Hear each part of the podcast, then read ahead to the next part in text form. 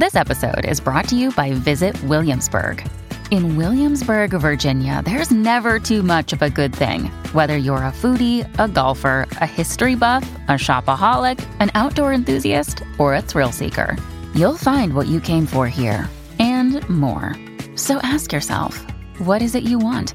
Discover Williamsburg and plan your trip at visitwilliamsburg.com. Thanks for listening to the Jas Johal Hall Show podcast. Today on the pod, with a begging bowl in hand, Metro Vancouver Mayor is speaking a unified voice, appealing for more transit funding from Victoria and Ottawa. Is anybody listening? And as our population balloons, so does demand on our healthcare system. Can public healthcare cope when 337,000 people have joined BC's MSP system in just the past two years alone? Health Minister Adrian Dix joins us. That's all next on the Jas Johal Show podcast. Uh, speaking of growth, a group of Metro Vancouver mayors rolled out a new campaign designed to show public support for provincial and federal funding for transit expansion. Uh, a variety of mayors I was watching on the news uh, earlier today were speaking on the issue. One of them was Surrey Mayor Brenda Locke. She spoke at the press conference. Take a listen.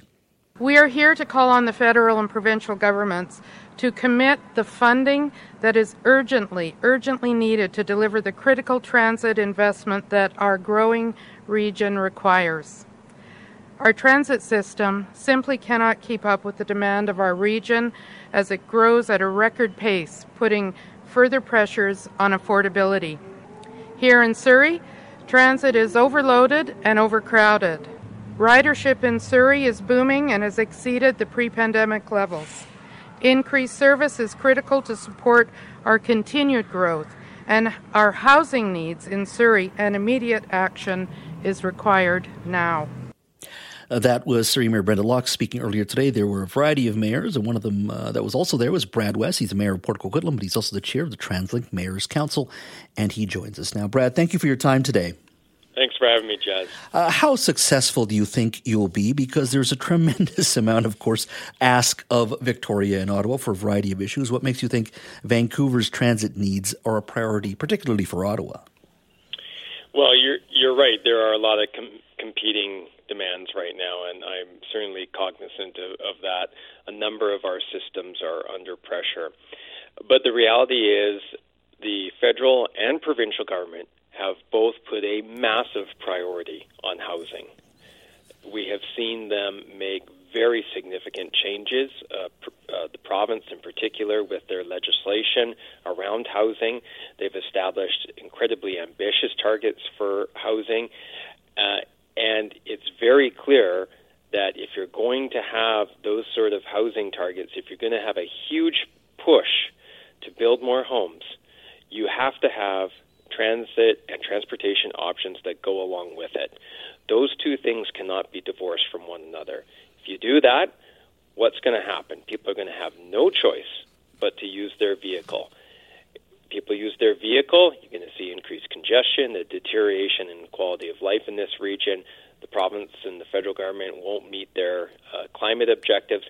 So I do think that they're going to, and certainly they have communicated to us that they understand that these investments in transit are really critical because it underpins a whole bunch of the goals that they've set for themselves. What's your ask? We're asking for $500 million in capital funding and we need $200 million in operating funding to be able to uh, to then operate the expansion that we're planning for. That would allow us to be able to proceed with uh, expansion of uh, our BRT bus rapid transit lines uh, that we have uh, unanimously as mayors come together and supported uh, in some of the most congested and busiest parts and fastest growing parts of our region. we've identified as the first three Surrey, Langley, and the North Shore. Um, in addition to that, it will allow us to begin to uh, roll out expanded bus service uh, as well as uh, our rapid transit I- extensions as well.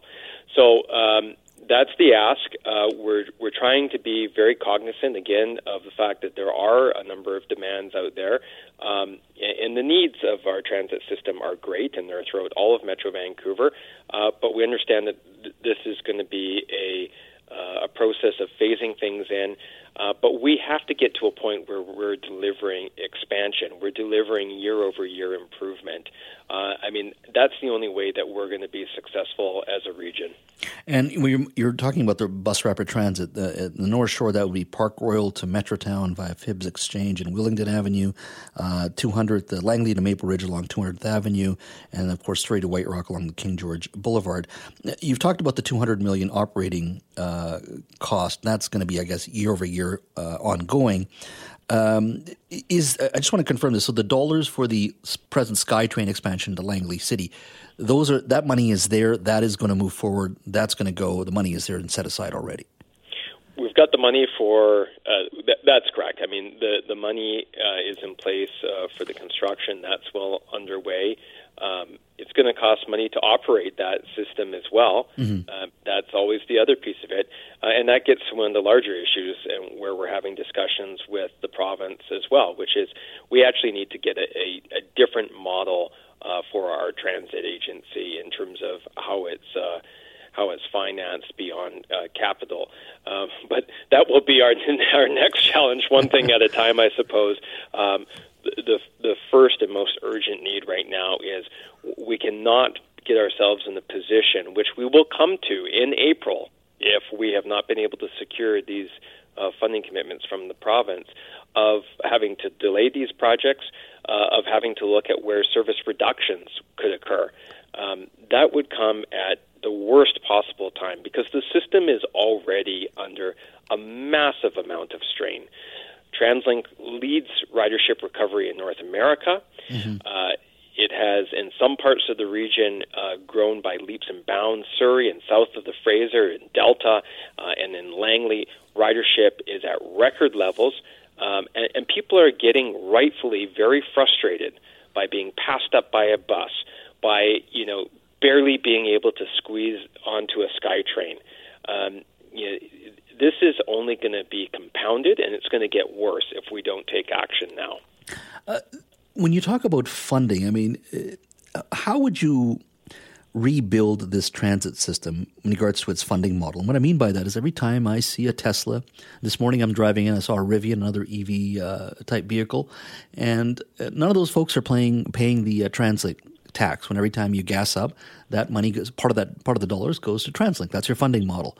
Um, that's all going away with more EVs being purchased. If you to reimagine TransLink funding model, how would it work in your mind? Well, I, I couldn't agree more. I, you have to be very alive to the transition that's happening in front of us, and and right now having a funding model that depends on uh, property taxes and gas taxes primarily, and then a little bit on on transit fares. Uh, is, is certainly outdated, and it's only going to become a bigger challenge as more and more people switch to EVs. Uh, so, what's a better model? Um, I, you know, there are a number of different options, and, and the mayor's council hasn't said this is the one. It's got to be this or it's got to be that. Um, you know, certainly, I think there's a recognition that um, if there's, you know, if there's going to continue to be contributions um, from road users that uh, we have to capture uh, uh, people who are driving EVs as well.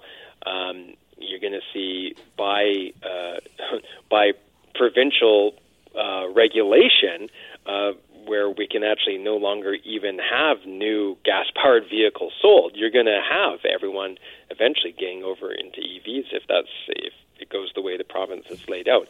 So you, you got to address that. Um, and you know, I don't think we're ruling things in or out.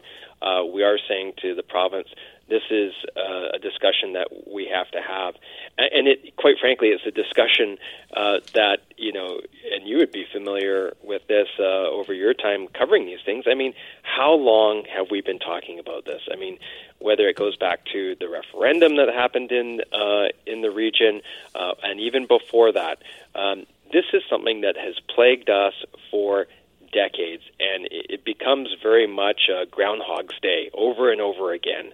You know, there's big debates over how do we uh, fund transit. Um, we need these projects, but how do we pay for them? And and we never get anywhere. What ends up happening is the track record is once a decade or so, usually tied to an international event like Expo or the Olympics, mm-hmm. we get a major expansion of the transit system. Other than that, you know, we kind of just we just kind of um, you know uh, carry on with uh, you know very incremental improvements. Um, that's just not going to cut it anymore for a region like ours that's experiencing the type of growth that we are. Uh, record-setting population growth. You previewed the fact that you're doing a deep dive in, into immigration. And that's where I think the federal government really has a responsibility to be a part of this. They are driving a huge amount of this growth in our region. It's putting huge demands on many systems, including transit, uh, and they need to be part of that solution. Brad, thank you so much for your time today. Look forward to talking to you on this issue uh, in the weeks ahead because the time is a ticking, as they say. Thanks so much. Thank you for having me, Jess. Over the past month, fires have burned four churches across Alberta. The most recent fire happened on December 20th, destroying a church northeast of Airdrie. Upon arrival, the structure was fully involved, leading to a total loss uh, to the structure. Take a listen to a report filed by Global News uh, regarding that fire and three others. I had to get up and come down and have a look. Couldn't believe it. Word of the fire at Beiseker's Seventh day Adventist Church spread quickly in the rural community. The church had been built by its own members back in 1945. Very, very sad to see a heritage building like this be destroyed. Countless memories were made within the building's four walls, now reduced to rubble. And it's a very devastating feeling that this building is gone. This is the 15th suspicious church fire in Alberta this year, and the fourth in just two weeks. Other fires leveled churches in Janvier and Barrhead County. These are pioneer churches. This one was built in 1914, so there's a lot of history involved with these churches and the settling of the area. So it's a loss to not only just the people in the community, but I think to as a province as whole that we're losing some of this history. The RCMP says five years ago, they were only seeing three or four fires per year, but the arsons have been steadily increasing. To date, RCMP have arrested suspects in five of this year's 15 suspicious church fires. But fighting the fires and investigating their causes can be difficult. One of the challenges we have in any of these rural fires is water supply because we don't have any other water than what we bring, especially this time of year. It's harder to get any water from a static source. Sarah Ryan, Global News. Now, it's been reported by the CBC at least 33 Canadian churches have burned to the ground since May of 2021. Uh, 24 of those fires were deliberately set, while some are under investigation. Many have said that there's been a dramatic increase in church fires since we first heard of potential graves at residential schools. Now, it's important to note that the RCMP, RCMP in the case of Alberta, have said that in some cases the fires uh, have been set by people with mental health issues or known arsonists, and there wasn't a broad conspiracy of people working together to set churches on fire. But many have said that when it comes to this issue, um, there is a concern uh, that there have been repercussions uh, over uh, the questions many people have asked around uh, our colonial past uh, and the recent discovery of potential burial sites at former residential schools, and if there is any connection in regards to some of these church fires. Well, joining me now is Breen Ouellette. He's a Vancouver-based lawyer of Métis descent and a former election candidate for the federal NDP. Uh, Breen, good to see you again. Happy New Year. Happy New Year. I really appreciate you coming in because I, I, think it's an important issue that we talk about. When you hear that report and many others uh, online, um, how do you how do you look at this issue? I mean, it's a very complex one, uh, and we don't have all the facts on all these issues, but it is an issue that I think many Christians have raised concerns about, Aboriginal leaders have raised concerns about. How do you see this? Well, as you said, it's a very complicated issue, and um, when I when I look at it, I always turn to social media and mm-hmm. check and see what the average person is saying, and there's a lot of confusion, a lot of um, simplification, um, and so when I see it, I look at it as an opportunity to broaden the discussion and talk more about, well, how did we get here? Mm-hmm. Why is this happening? Uh, as somebody of, of Aboriginal heritage, uh, how would how do you address this? Do you think there is? I mean, I, we just don't know, but uh, do you think some of this is due to the broader conversation of the church's involvement in residential schools and what has transpired, and the conversation that we've been having broadly as a society? I think it is possible. Um, uh, you know, as the RCMP said, there isn't any evidence of it.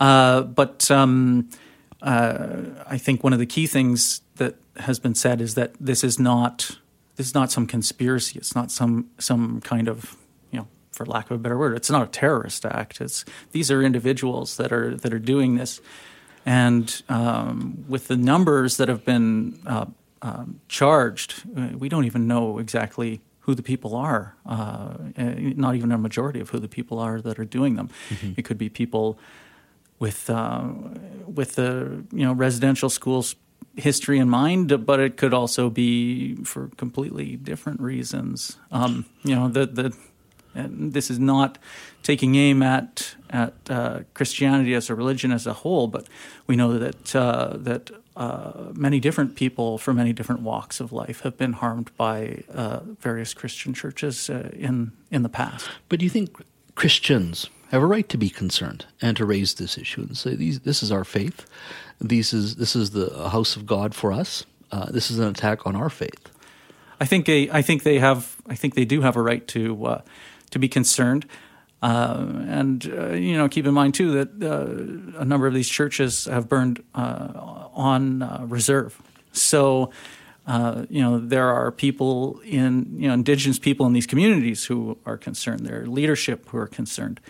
Um, you know, when when a person goes out on their own and burns down a building, no matter what the reason is, no matter what kind of uh, evil may have you know, befell them in the past in relation to that building, um, in indigenous decision making, in, in my experience, in my walk of life, um, we make consensus based decisions. We don't act alone. We talk as a community. We determine what the best course of action is. If the community determines that they want to demolish that building, they'll do it safely and effectively without any risk to uh, loss of life. Mm-hmm. Uh, if, on the other hand, they decide that there's a better use for that building, if it's no longer being used as a church, then they will, as, as some First Nations have, they will repurpose it. They'll use it for something uh, important uh, that will help to build their community. Are, are most churches uh, on First Nations that you know of how are they viewed? Like when if you're a resident of these communities and you see this church, you know the history, you know the broader conversation that's going on. How are they viewed? I mean, you've already said leadership isn't happy that this is happening. First Nations leadership, buildings are at times repurposed, and if you are going to demolish it, you do it safely. But in regards to the psychological aspects of it, and just seeing this building in your community, how do you think First Nations view uh, a structure like that in their community? Well, I don't have a wide selection of people that I've talked to. But when I was a lawyer with the National Inquiry into Missing and Murdered Indigenous Women, mm-hmm. uh, the the subject did come up uh, during testimony at times. Some people would like to see the buildings demolished uh, because of what happened to them, um, and others. Um, uh, would like to see the buildings repurposed, or in communities where the buildings had re- been repurposed, people were happy that the community had an opportunity to repurpose them.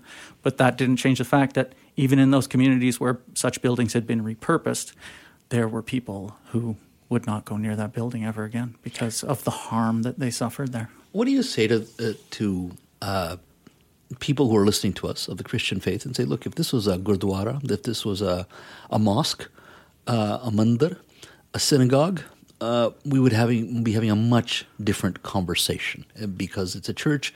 Perhaps we are not not taking it as seriously, but certainly the level of discourse isn't isn't uh, wouldn't be as as as uh, pitched. It'd be much more of a, a bigger conversation. Well, and that that is a huge conversation in in its own right.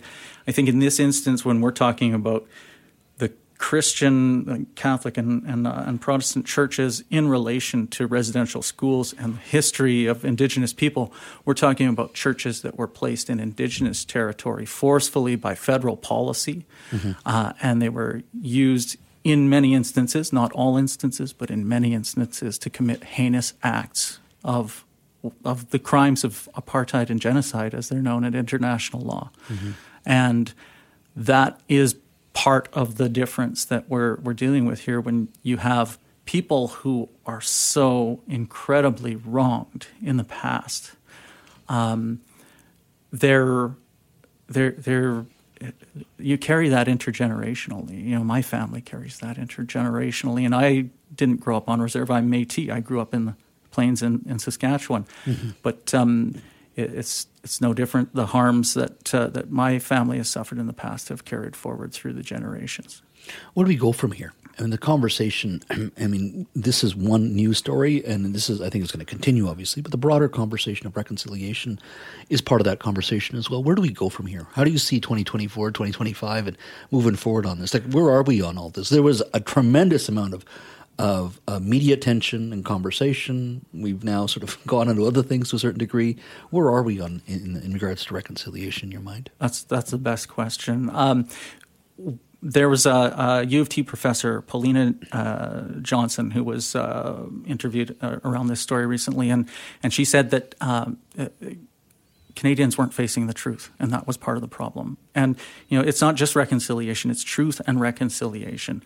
And there are Canadians out there that are denialists. They deny that anything was ever done wrong, and they deny on tiny little bases like oh, there, are, there have been no bodies found at any of these residential schools, so it never happened. Well, we know that in 1914, the Canadian government put down in writing that they were aware that 50% of the children attending residential schools were dying. 50%. We know it happened.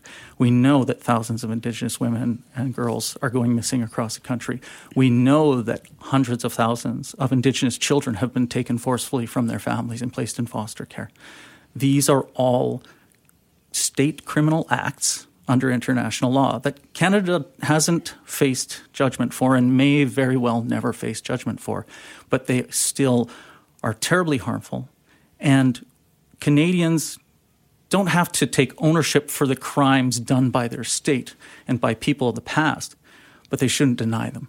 If, if people continue to deny that these things happened, there is no path forward.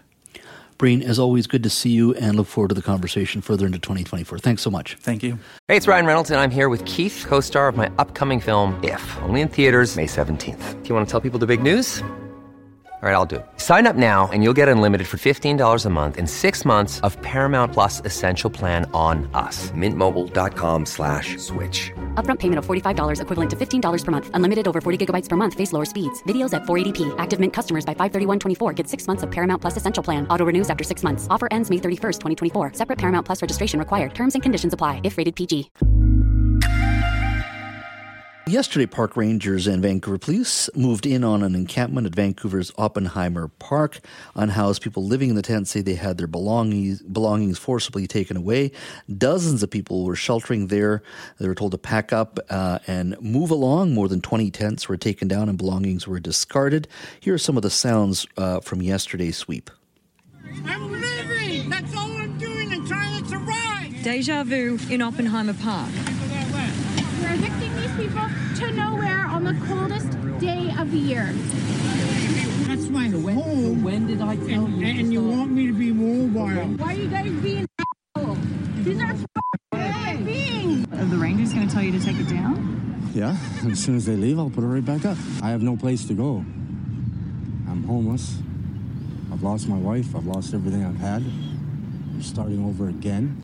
That was some of the sounds uh, what you're hearing uh, from yesterday. Now, pl- plenty of response um, on on news organizations, open line calls, and of course on social media. Here's a tweet that I want to read uh, uh, for you. It says, "quote You can't decamp a park and expect people aren't going to end up on sidewalks. You can't decamp sidewalks and expect people aren't going to end up in parks. This vicious and inhumane cycle needs to stop." Uh, this individual who tweeted this out. Here's another tweet from from him. There's something about government confiscating personal property that doesn't sit well with me, but there's this constant ping pong match between decamping sidewalks and then parks and sidewalks again. At the end of the day, it's not working. Uh, on people coming here, the population is mostly BC. That was response to another tweet.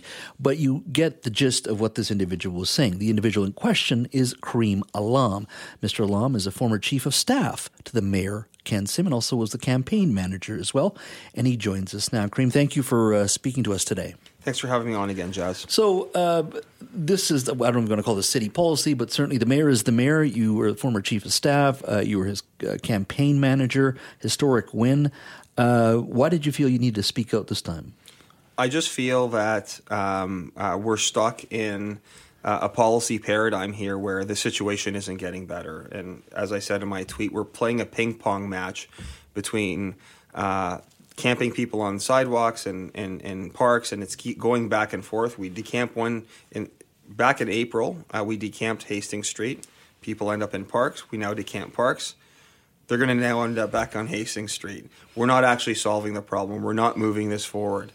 Uh, fundamentally, uh, the lack of housing, uh, the fact that the numbers of these people are growing, the fact that in Vancouver there are 9,000 shelter spaces and in Burnaby there are only 200 shelter spaces means that Vancouver is taking an oversized responsibility in this regional issue. Mm-hmm. Um, but the solutions aren't actually achieving the outcomes that we want. And um, these tents that just got decamped in Oppenheimer Jas, um, they've been there in Oppenheimer Park now for the last two, three weeks. The decampment yesterday, the timing really was suspicious to me. We know on Thursday it's going to be minus 13. We're going to see lows of minus 13. Couldn't we have decamped four or five days later?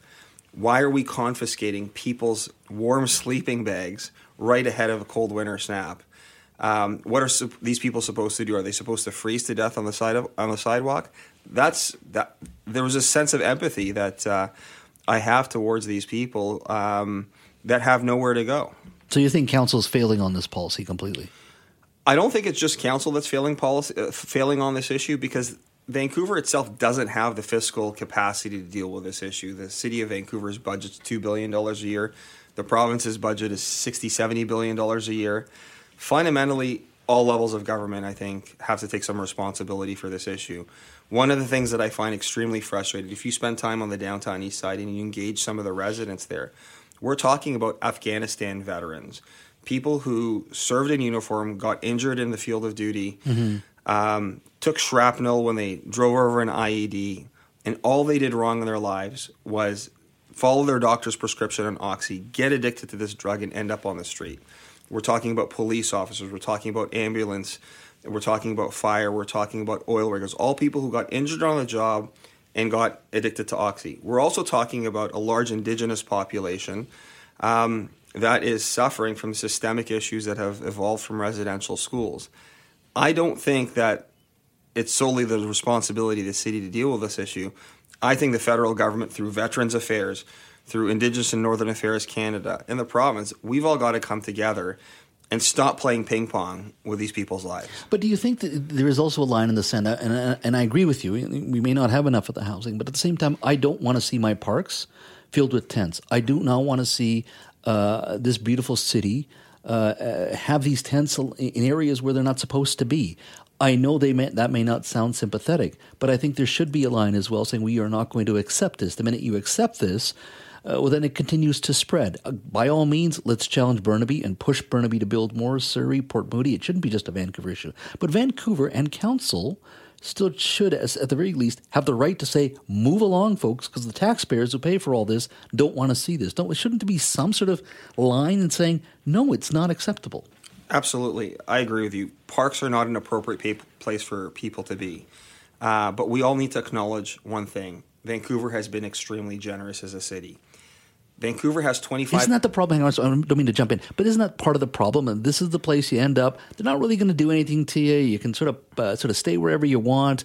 You're not really going to get arrested for anything. And I understand these people have deal, dealing with drugs, some of them mental, mental health issues. But isn't that part of the problem that we have now created this city, or at least this this city here, that hey, uh, it's open season. Come on down. Uh, you're really not going to get harassed. It's going to be okay.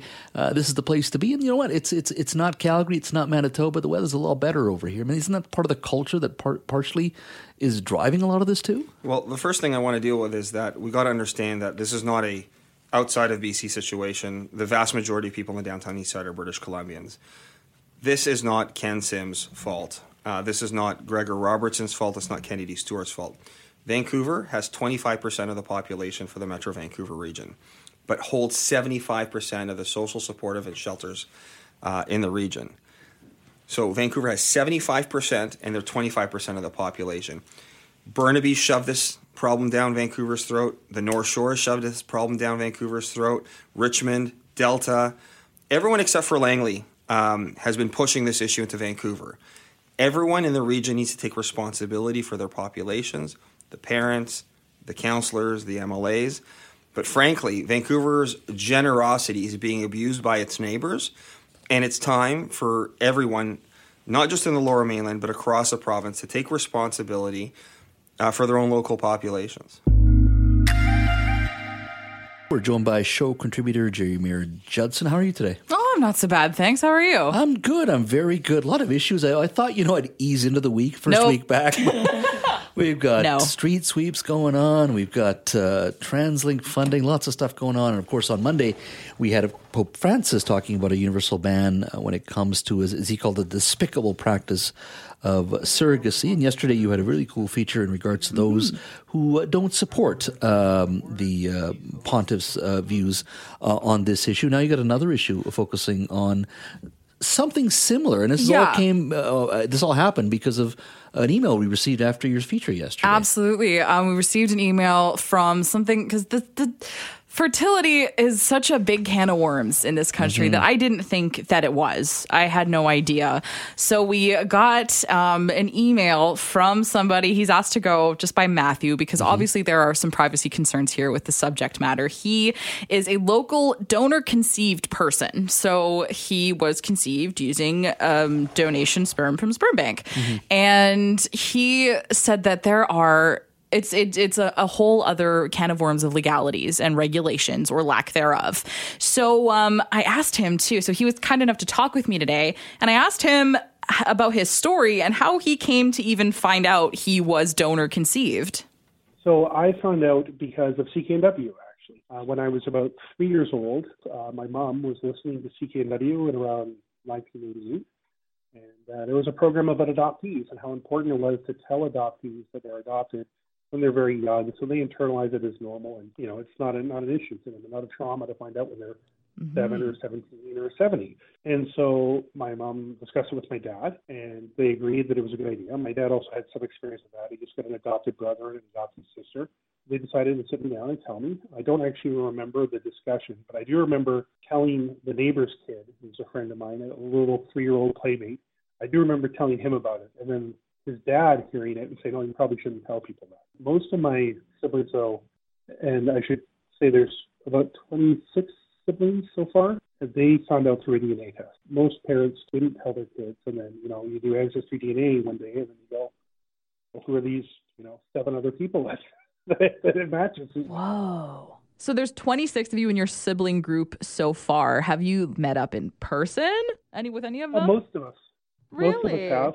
Uh, we're probably going to get together, uh, a few of us at least at the, the the local ones at least at the end of the month around. We're planning to, and we get together maybe quarterly, something like that. Do you know the bank from from which the the donor donated to? Was it, was it an American one? No, uh, he donated through uh, two doctors here in Vancouver who are pioneers in the field. Gerald Korn, uh, who is deceased, and Sidney Evans. I don't know if he's deceased. So they were um, the, they were who facilitated everything.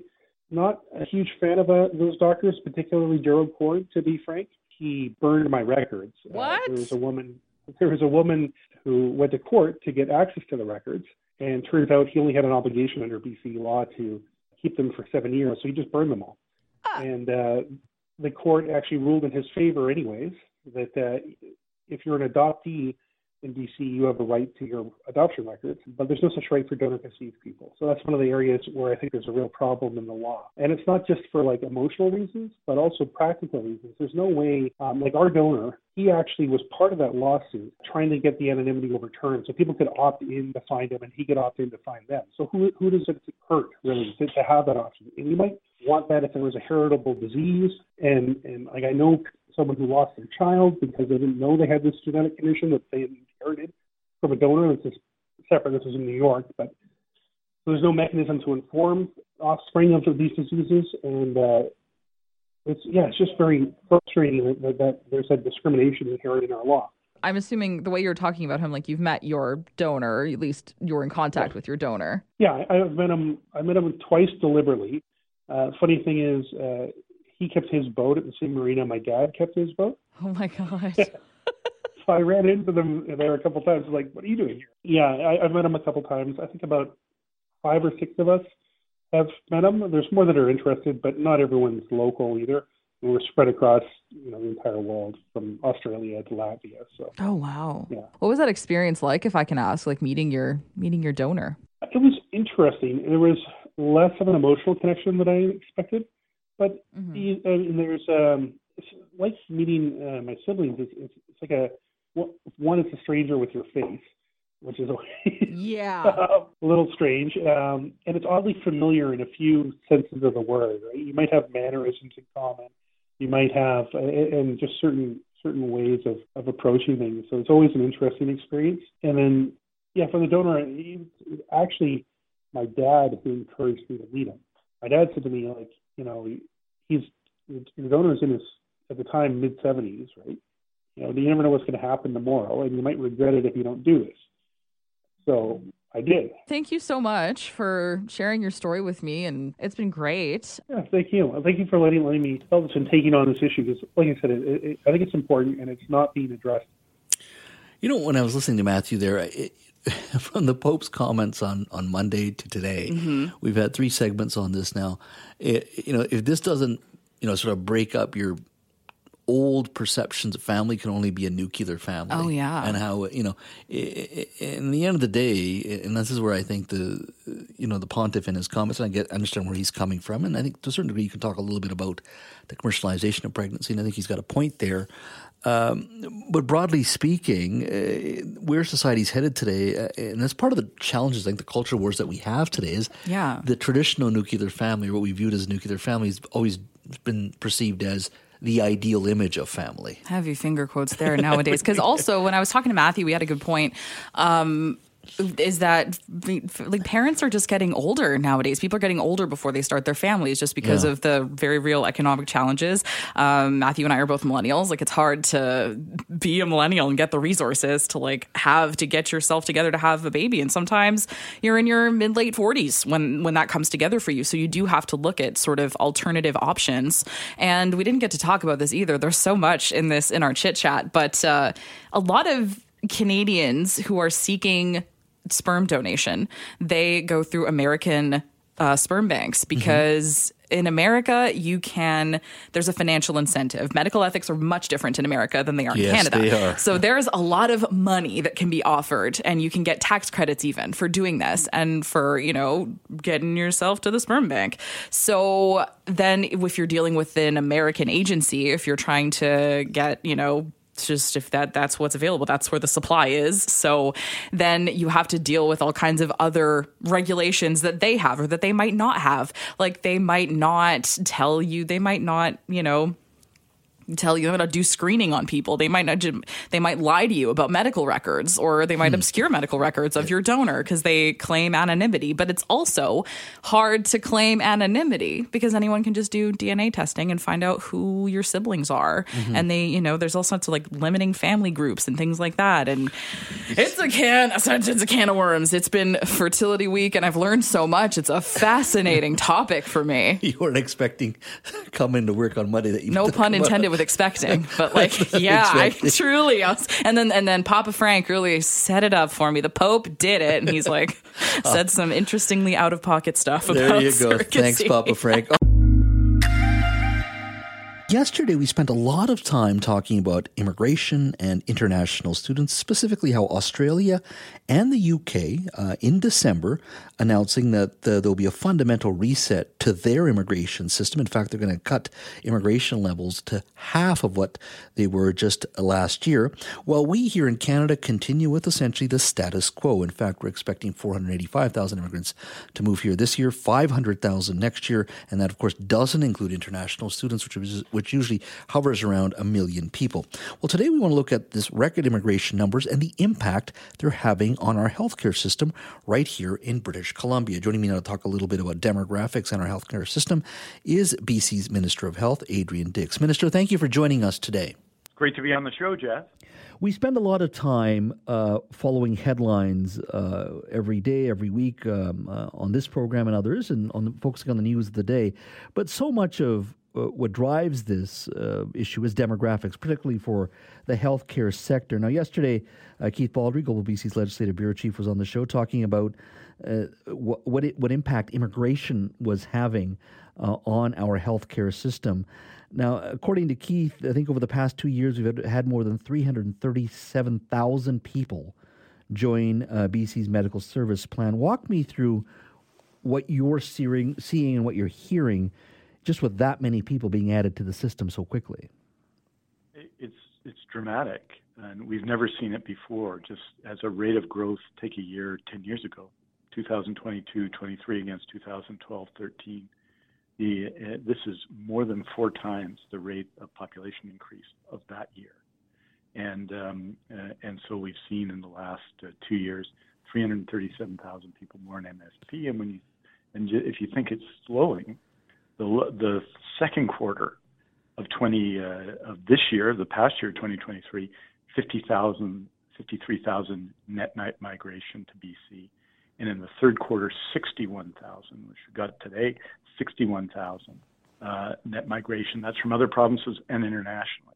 So what we're seeing in total in tw- the first three quarters of 2022 is 150,000 more people. So what does that mean? Just think about the family doctors who sometimes talk about, say they have a patient load of 1,200, 1,250, 1,300 patients or something in that range. And those are the kinds of ranges we're talking about in our new agreement.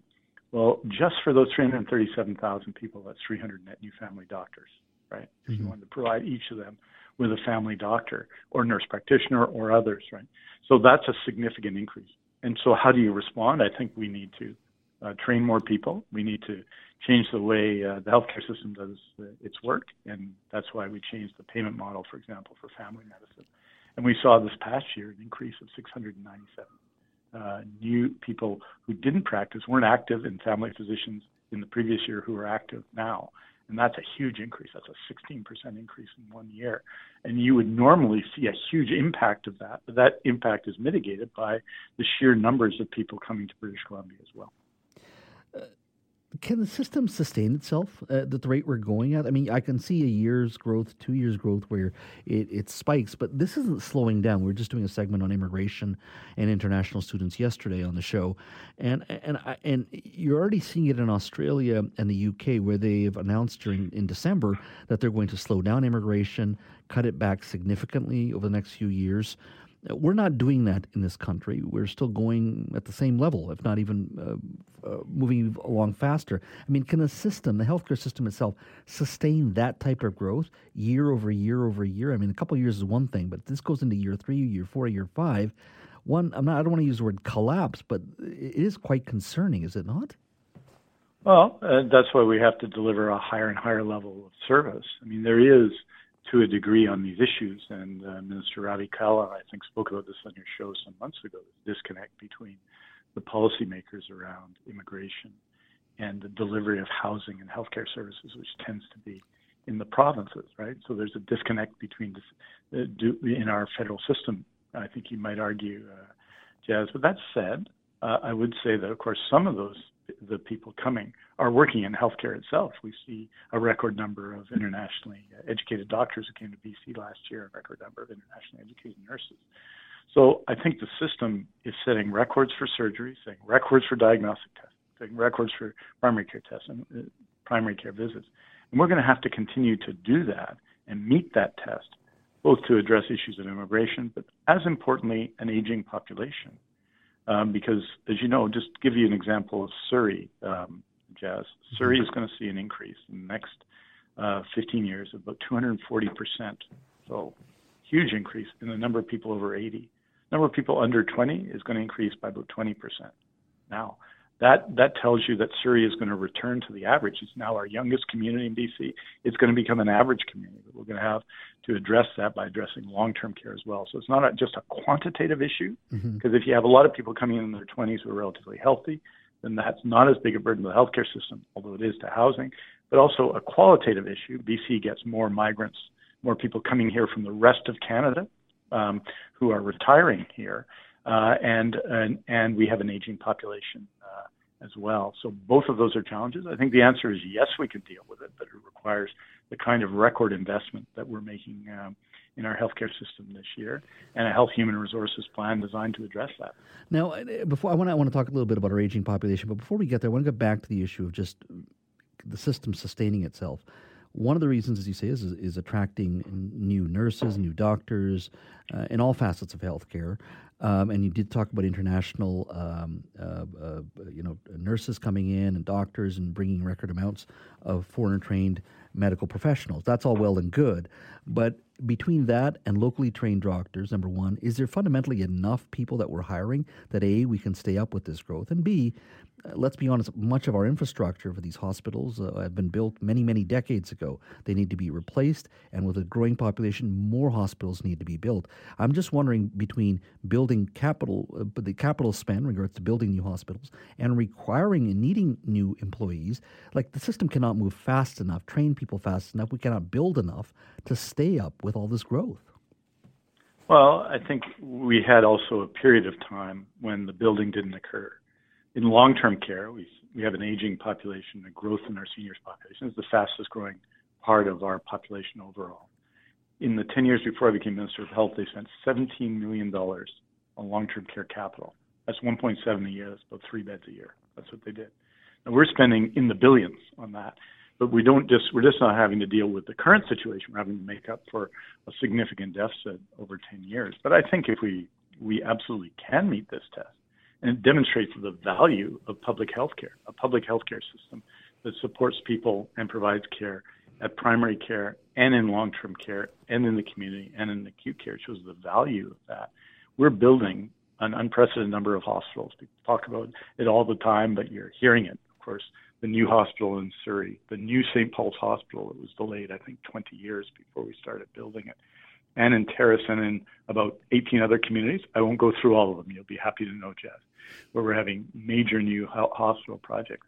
But yeah, we have to build out hospitals not just because of um, of uh, of a growing population, but because qualitatively the health health has changed and healthcare has changed from the 1950s, say, when Mills Memorial Hospital was built in Terrace, and 2024 when the new a hospital will be built in Terrace, for example. So we have to do it for both reasons. Now the good news is as well, we're doing some things, and and uh, we've bent uh, the system is bent towards um, improvement, right? So you think of what the challenge of a cataract surgery decades ago, and the relative ease of a cataract surgery now.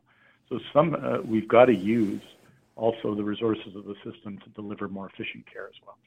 Uh, if you were Kingford, and I know you're a supporter of a, a robust immigration system, but do you think a lot of what we're talking about in dealing with these challenges could be addressed simply by reducing our immigration levels presently, and whether or not they be they go up again at a later date. But and that's not just a healthcare question; that's a housing question. You talked about Ravi Kahlon, your colleague. He'll be on the show next week talking about the issues of housing. Uh, you can talk about our commuting. Uh, this is all impacting all facets of BC life. Uh, how much of a message do you think from the provincial side we should be sending to the federal government? Say, hey, slow down. When people move to this country, they generally move to Ontario and British Columbia, especially new immigrants. Perhaps it's time you and Ottawa slow down here because the impact on our healthcare system and on our commuting and on our housing is profound that we just cannot continue to move as quickly as quickly as we need to to deal with all these issues. I mean, part of it is this message in regards to quality healthcare is sending a message to federal government: slow down when it comes to immigration.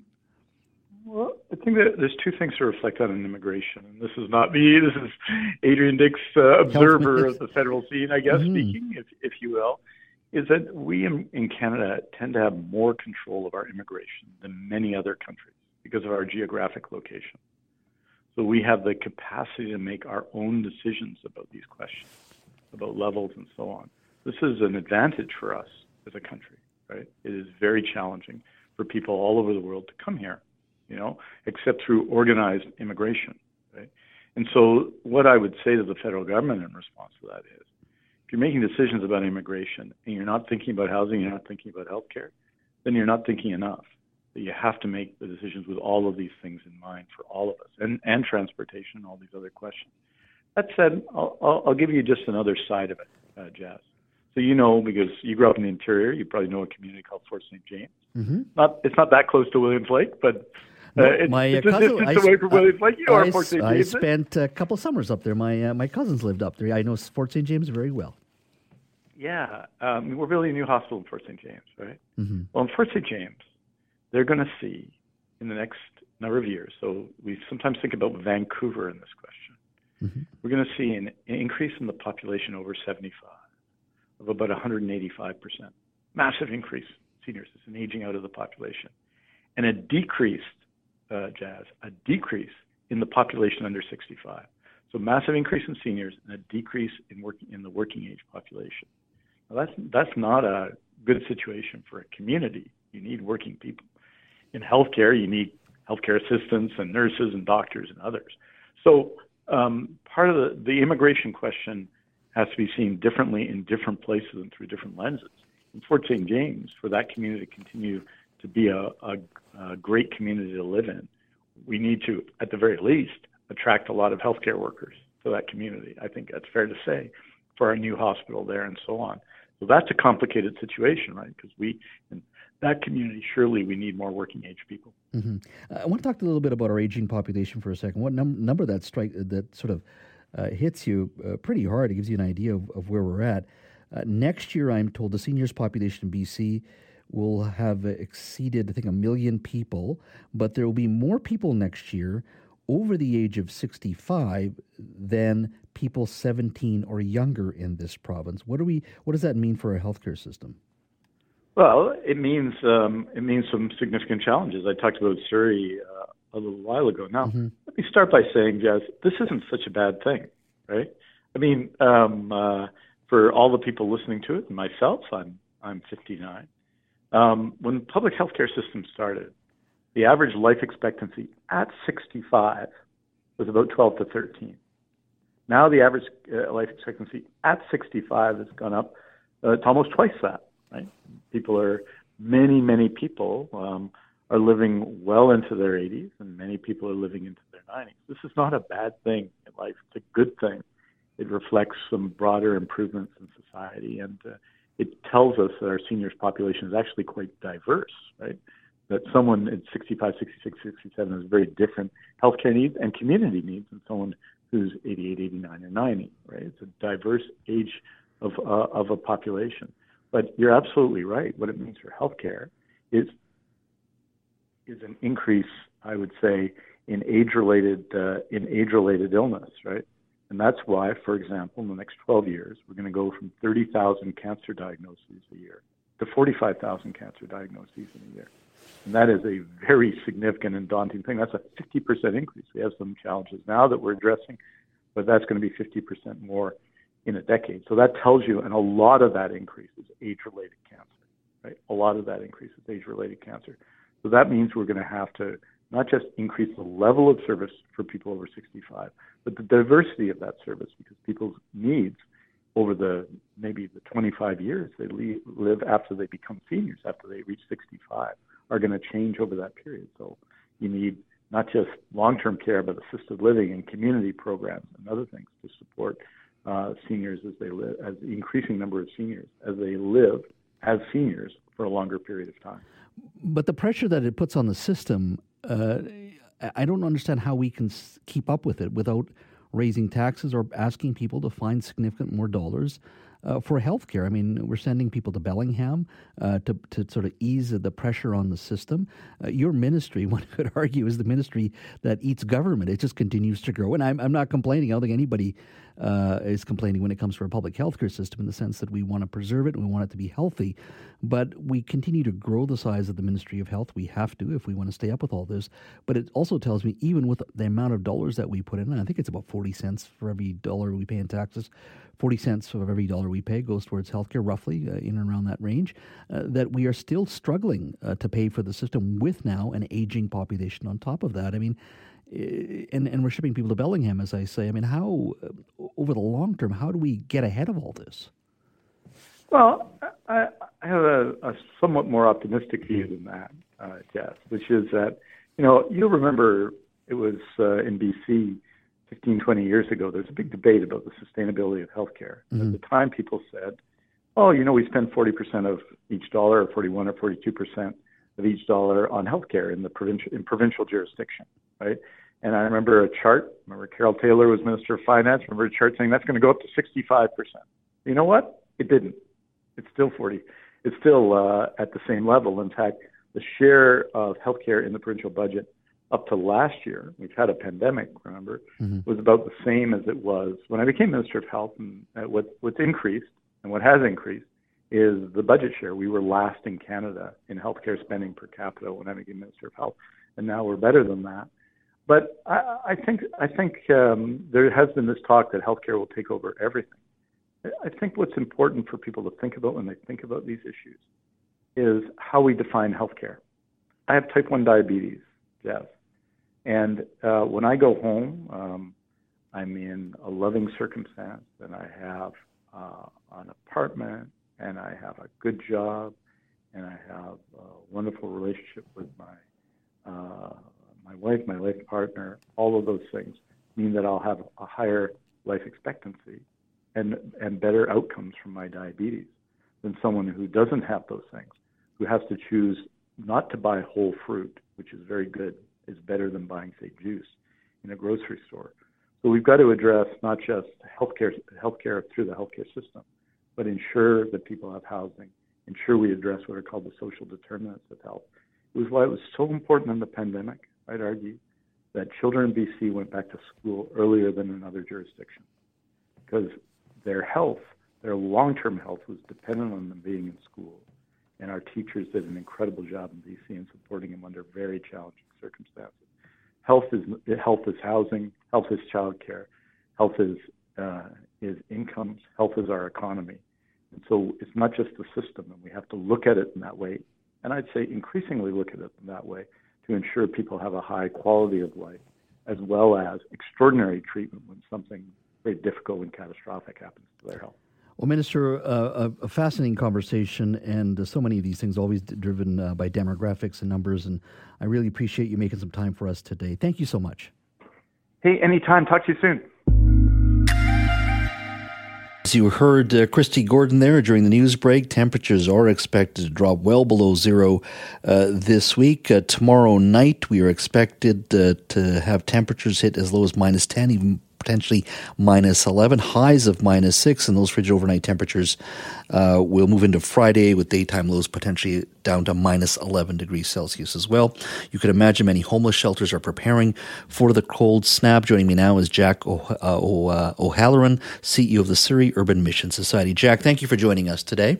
Oh, thank you very much for inviting me. Uh, we are expecting uh, much cooler temperatures uh, in the next 24 hours or so and uh, heading into the weekend as well. Uh, walk me through what you're seeing and, and hearing uh, in Surrey in regards to this issue.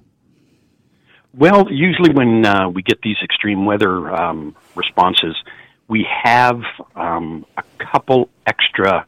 Um, we have two places that has, unfortunately, not beds, but we lay out mats um, so between our partners at Night Shift Ministry and and um, SUMS Place on King George, we get 15 mats in each area, so we can take in an extra 30 people. Now, saying that, um, the tough thing, of course, is we run five shelters, just over 200 beds, but we're uh, we're full every single night. So those 30 mats really come into come into use. And you you expect those 30 mats to be filled uh, immediately? Oh, they'll as soon as the sun starts to go down, they they line up outside. And unfortunately, like I say, once once we allow 15 in, we can't take any more in. Mm-hmm. But uh, there's there's hundreds of people on left on the street. Is there uh, any uh, conversation about extra funding for for moments like this, where you have uh, these cold snaps that hit Vancouver during wintertime uh, that that you can access? Unfortunately, this year, no. Um, we every year go to the well, even in the summer, um, for the cooling stations as well. Mm-hmm. Um, now, it is, with our extreme weather, both summer and winter, it is starting to become a topic that's discussed more. But um, it's it's the space that's really needed. Hmm. Uh, give me a sense of Surrey's homeless population. You're saying like you're going to be full when did you see this number start to balloon, or was there a tipping point in your mind where you where it just has exploded? No, it's it's been like this, unfortunately, um, for years. Um, like I say, we have um, six locations altogether. One of them is a hygiene unit where guests can come and, and do their laundry and, and have a shower. One of them is a rent subsidized um, venue that we just opened in December the other four are full out shelters with 213 uh, beds, all in all. And um, we run for for the 2023, to give you an example, Jas, Mm-hmm. we ran a 2.3 percent occupancy rate. Um, so that shows you how little space we have in in 200 beds. Um, now, back in COVID, there was the North Surrey Rec Center, which had an emergency response center, but that was uh, that was never brought back after COVID. Why do you think we're seeing this? You're saying you've always had a, you know, it's always been an issue of space for you. Uh, and there's been, pro, you know, a profound conversation occurring in our city, in this province, in regards to uh, growing homeless population and, and other issues around crime. Uh, sometimes they're interrelated, sometimes they're not. Um, but what is causing this in your mind? Uh, is it COVID that really has spiked these numbers in the sense of the broader conversation, or or is there something else happening in your mind? Like, why are we seeing and talking and hearing about this so often now? You know, I, I really believe, um, from what I've seen and what I've learned, it's it's this it stems from mental illness, um, the availability of treatment. Um, I've never said in in all my years of doing this, I've never said it's drugs, um, because drugs are really a byproduct of being homeless. Um, I don't believe anybody wakes up in the morning and says, I'm going to move to the downtown east side or I'm going to move to Whalley and become an addict today and live in an alley. Um, it's all um, stemming from preconceived, um, or not, sorry, not preconceived, but um, prior problems that has led to this date. Um, I've always said that, uh, you know, we're two paychecks and um, a critical situation away from uh, from being that person. Um, so I really think it, it stems from mental illness and our, our lack of uh, ability to, to care for that. Uh, do you think the public uh, still have compassion for those that are homeless? Because sometimes, even on this show, I hear comments that are at times dismissive of these individuals. You hear this in passing occasionally. Um, and hopefully, those are just isolated comments. But do you think we still have a compa- compassionate society for these individuals? I do. When you when you look at homeless as not an item or um, you know a skin rash or something, when you look at homeless as um, a brother, a sister, Mm-hmm. um, you know, a, a, a child, um, you know, um, when you look at homeless with a face, you realize that um, there really is love and compassion out there. And you know the the government does what it can. We always say the government could do more. We wish, um, but when we when we tap into the public, when we go to the public and and ask for help, when ask for financial donations, when we ask for you know clothing donations and, and food donations, people step up. So I, I believe there is compassion out there. Uh, you mentioned uh, at the beginning of our interview uh, about cooling stations, but right now, obviously, people will be uh, requiring uh, to be indoors because of the cold. Uh, it- talk to me a little bit about what you're seeing in the summer and the impact of just heat and the homeless. the the summer is the same thing. You know, when you when you consider that in the homeless world, people pretty much carry around their life, um, whether it's on their back or or whether it's in a shopping cart or whether it's in a wagon, they they carry around their life on their back. So when you're dealing with the homeless people, um, you you realize that winter isn't just the culprit. That summer and extreme heat is definitely, you know, they need clean water, they need fresh water, cold water. Um, they need a place to come in and just get out of the sun and and rejuvenate a bit because they have no protection. Um, you know, so it's it, it's just as important in the summer as it is in the winter. Uh, if people wanted uh, to help, people who are listening to this conversation, uh, what can they donate? What do you need, uh, whether it's blankets or or just donations? Uh, where can they go to help? Well, the easiest place, of course, is on our website, which is www.sumsplace, S-U-M-S-P-L-A-C-E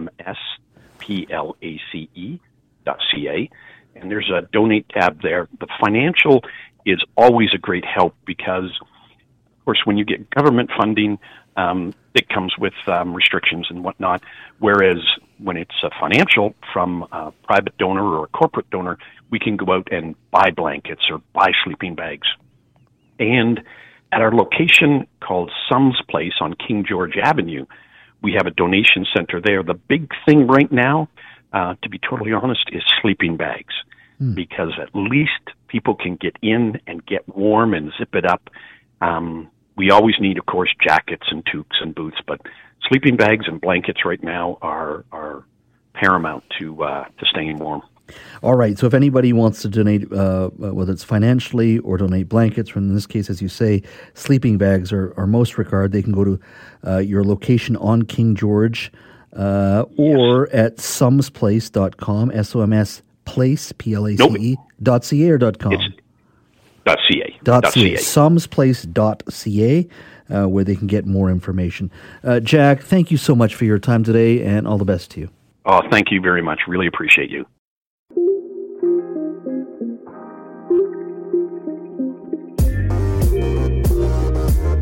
Thanks for listening to the Jas Johal Show podcast. Don't forget to subscribe to the show on Apple or Google Podcasts, Spotify, or wherever you get your podcasts.